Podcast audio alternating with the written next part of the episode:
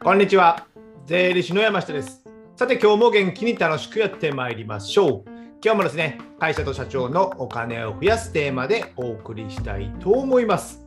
今日のテーマはですね、請求書の話。請求書の話になりまして、あの売上の請求書ってあるじゃないですか。この売上と請求書のま関係性、ここね、ちょっと判断を間違ってしまいますと、えーそれって脱税ですよ みたいな形になりますので、えーこのあたりをちょっと勉強したいかなと思っております。で、早速中身に入っていきましょう。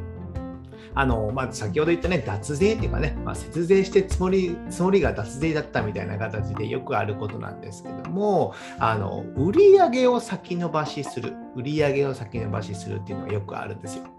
例えばですね、えー事例でお話しすると、まあ、3月末の決算の会社、3月31日締めの会社がですね、例えば3月に、まあ、商品かなんかの納品が1000万ぐらいありました。1000万ぐらいありました。でも3月ね、今年ね、いっぱい利益出てるんだよな、みたいな感じですね。えーだったらね、え請求書の日付を、まあ、翌月の、まあ、4月、新しい月にしてですね、で帳簿も売上、上まあ、4月に納品したように形にして、えーせ帳簿にも4月に売上計上する。そうすればね、4月の売り上げになるんじゃないかみたいな感じに思われている方も多いかと思うんですけども、多くはないかな。これは、えー NG です。NG ワードです。これですね、脱税というの節税、脱税マンとしてもいいんですけども、えー節税ではありませんね。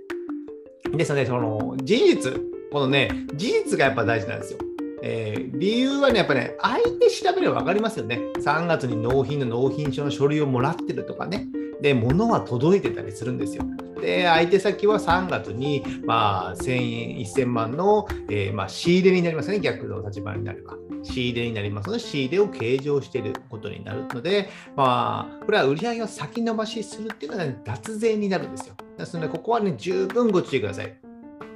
じゃあね、えーこの税務の判断、税金の、まあ、法律の判断としてですね、じゃあ請求書を発行しているかとか、じゃあ請求書の日付が例えば先ほど3月だったのか、例えば5月にしていれば5月で売り上げを計上してもいいのか、こういうことはね、関係はありません。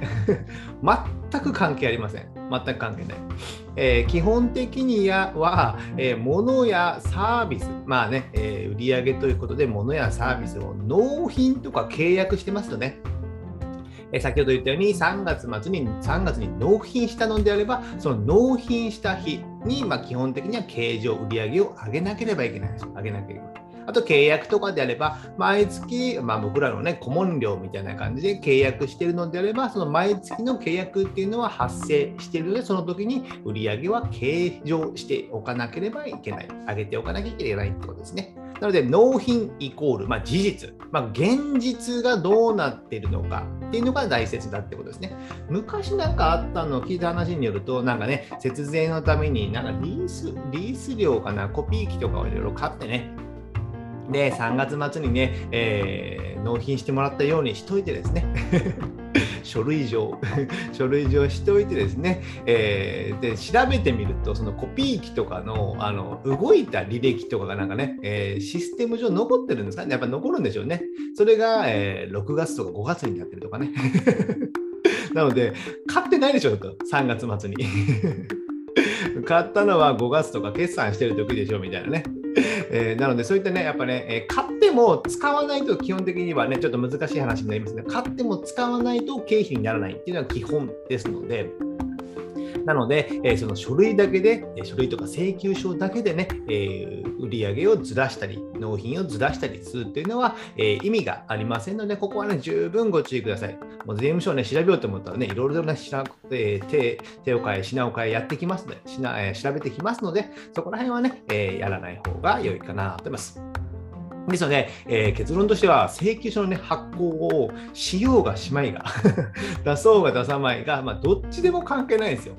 まあ、小習慣上、商い上ね、まあ、お互い分かりやすくするために、えー請求書出してくださいねと。そしたら請求書出したら、まあ、払う行為、翌月払うとかあるじゃないですか。で、そういうのがあるからね、まあ、発行してるだけっていうことですね。まあ、一つここでね、僕からアドバイスするとすれば、えー発行する側、売上を請求する側は絶対に請求書を発行すべきです。絶対に請求書を発行すべき。なぜかというと、その発行しないとお金の回収ができないからです。万が一漏れる可能性もある。発行しなければ相手先には、えー、経理担当者とその営業担当者とかといろいろ違う可能性があるからですね。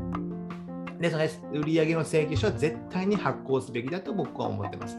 えー、僕はですね、あの厳しい判断でですね 着金イコール売上と思ってですね、着金、お金が入ってからしか売上じゃないと思って、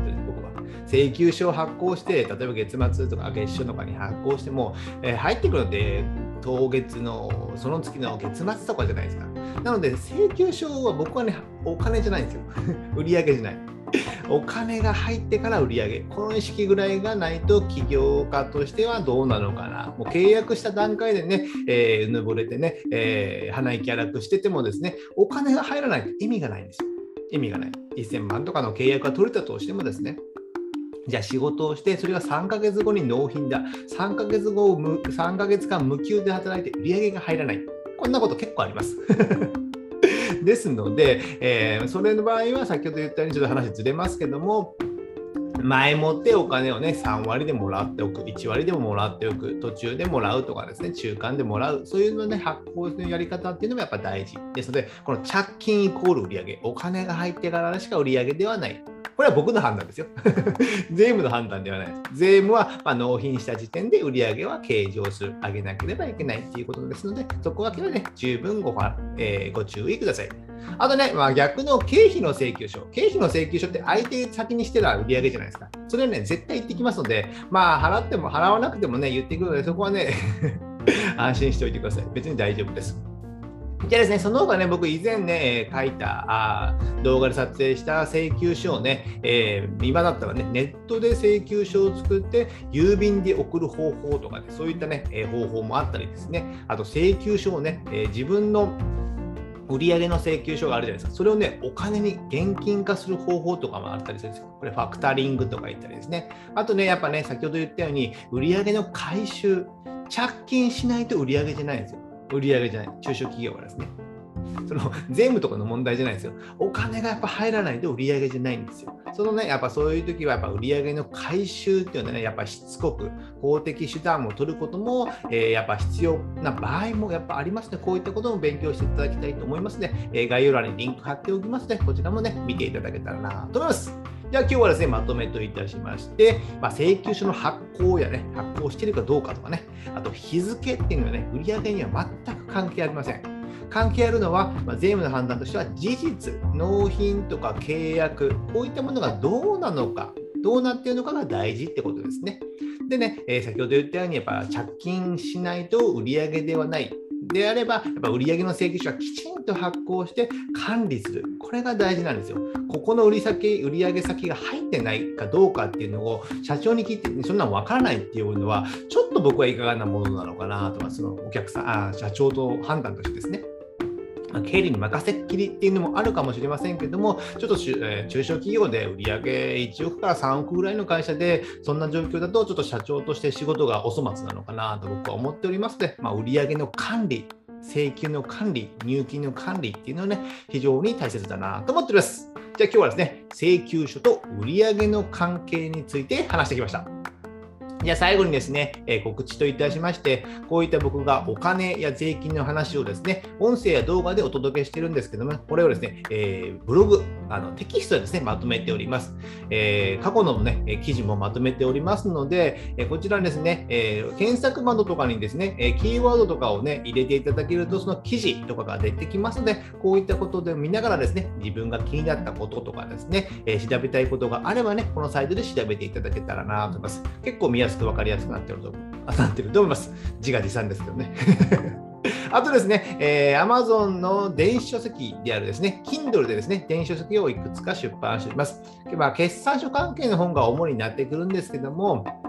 まあ、今回のようなですね、売上の請求書とか着金とかお金の流れ、あと決算書の見方とかいう考え方っていうのをね、まとめた本になっておりますので、こちらもね、えー、ダウンロードして読んでいただけたらなと思います。じゃあ今日はこれぐらいにしたいと思います。ではまた次回お会いしましょう。ゼロ